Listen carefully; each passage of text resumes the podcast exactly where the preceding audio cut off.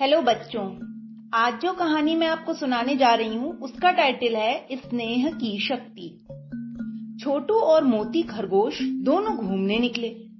उनकी माँ कहने लगी, बच्चों, बहुत दूर तक मत जाना। बहुत जल्दी ही घर वापस आ जाना। माँ तो हमारी चिंता न करना। हम जल्दी ही घर वापस आ जाएँगे। छोटू ने कहा। छोटू और मोती दोनों ही अभी छोटे थे। इसलिए उनकी माँ उन्हें अकेले घूमने कम ही भेजा करती थी। दोनों घूमते घूमते गाजर के खेत में घुस गए। लाल लाल गाजर देखकर दोनों बड़े खुश हुए और जल्दी जल्दी गाजर खाने लगे। वे खाते भी जाते और चारों ओर देखते भी जाते थे। मीता लोमड़ी ने छोटू और मोती दोनों को खेत में घुसते हुए देख लिया था। मोटे ताजे खरगोश देखकर मुँह में पानी उसके भर आया। आज तो सुबह सुबह बड़ी अच्छी दावत हो गई। उसने अपने मन में कहा और अपनी मूछों पर हाथ फिराया। मीता चुपके चुपके दबे पाँव छोटू के पीछे जा पहुँची। वह अभी उसे पकड़ने के लिए लपकी ही थी कि सामने बैठे मोती ने मीता को देख लिया। तुरंत उसने छोटू को अपनी ओर पकड़कर खींचा और वे वहाँ से भाग छूटे।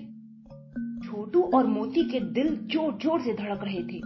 वे तेज़ी से भागते ही जा रहे थे। पर मीता लोमड़ी भी शिकार हाथ से छूट जाने से खिजलाई हुई थी। वह भी बराबर उनके पीछे ही दौड़ रही थी। दोनों बार बार पीछे मुड़कर देख लेते और फिर दौड़ने लगते। छोटू और मोती दोनों गीली घास पर दौड़ रहे थे। मीता लोमड़ी को भीगी घास पर दौड़ने का अभ्यास न था, इसलिए वह पीछे रह गई। भागते भागते छोटू और मोती दोनों नदी के किनारे पहुँचे। थोड़ी देर बैठकर दोनों सुस्ताए ही थे कि तभी उनकी दृष्टि दूर से आती मीता पर पड़ी। अब क्या करना चाहिए? छोटू ने कहा घबराने से काम नहीं चलेगा भाई। हमें धैर्य पूर्वक अपने बचाव का उपाय सोचना है। जो आपत्ति आने पर घबरा उठते हैं वह कभी उन पर विजय प्राप्त नहीं कर पाते मोती बोला। तभी सहसा मोती की निगाह घास से बने एक गड्ढे पर गई। चलो हम दोनों इसमें छुप जाते हैं। मोती ने छोटू से कहा, दोनों तुरंत जाकर गड्ढे में बैठ गए। ऊपर से उन्होंने गड्ढे को घास से ढक लिया, जिससे वे बिल्कुल दिखाई न पड़े। मीता लोमड़ी वहाँ आई तो उसने चारों ओर देखा। देख देख कर वह थक गई, पर कहीं भी उसे छोटू और मोती दिखाई नहीं पड़े। वह बड़ी निराश हुई, दुखी मन से वापस लौटने लगी। वह बार बार अपने को धिक्कारती जा रही थी, कैसी अभागी हूँ मैं? दो दो मोटे ताजे शिकार खो बैठी। एक को भी ना पकड़ पाई। निराश और खींच भरे विचारों से सदैव शक्ति का ह्रास ही होता है। मीता का पैर भी चलते चलते एक गड्ढे में जा फंसा और वह मुँह के बल गिर पड़ी। गिरने से उसके पैर की हड्डी टूट गई।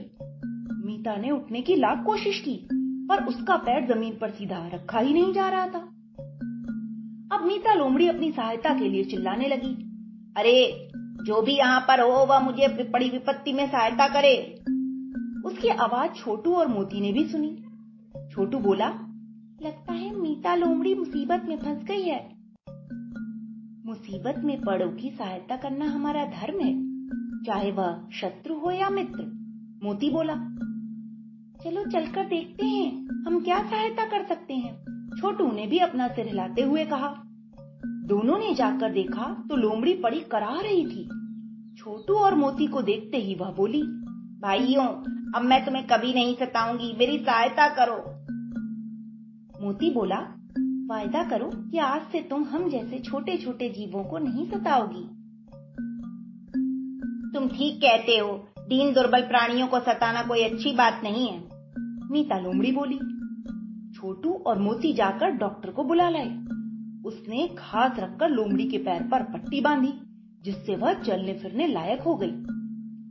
धन्यवाद भाई छोटू और मोती, तुमने मुझे शिक्षा दी है कि आपत्ति में पड़े हुए की बैर भाव भूल कर ही रक्षा करनी चाहिए। तुम आज यदि मेरी सहायता न करते तो ना जाने मैं कब तक यहाँ पड़ी कराहती रहती। मैं भी आज प्रतिज्ञा करती हूँ कि सदैव दूसरों की सहायता किया करूँगी, मीता लोमड़ी ने कहा। यदि तुम अपना मन बदल लेती हो तो हमारी सेवा सहायता सार्थक हो जाती है। मोती बोला, मोती और छोटू दोनों खुशी खुशी अपने घर वापस आ गए। स्वार्थी मीता लोमड़ी की भावनाओं को बदलने में उन्हें सफलता मिली है। यह सोचकर वे रास्ते भर प्रसन्न रहे। छोटू खरगोश बोला, देखा, तुमने मोती भाई। किसी को डांट डपट कर नहीं, वरन स्नेह और सद्भावना से बदल सकते हैं। मोती कहने लगा हाँ तुम ठीक कहते हो, प्यार और भाईचारे से सभी कुछ संभव है। तो बच्चों, इस कहानी से हमें यही शिक्षा मिलती है कि स्नेह में बड़ी शक्ति होती है। Okay, bye.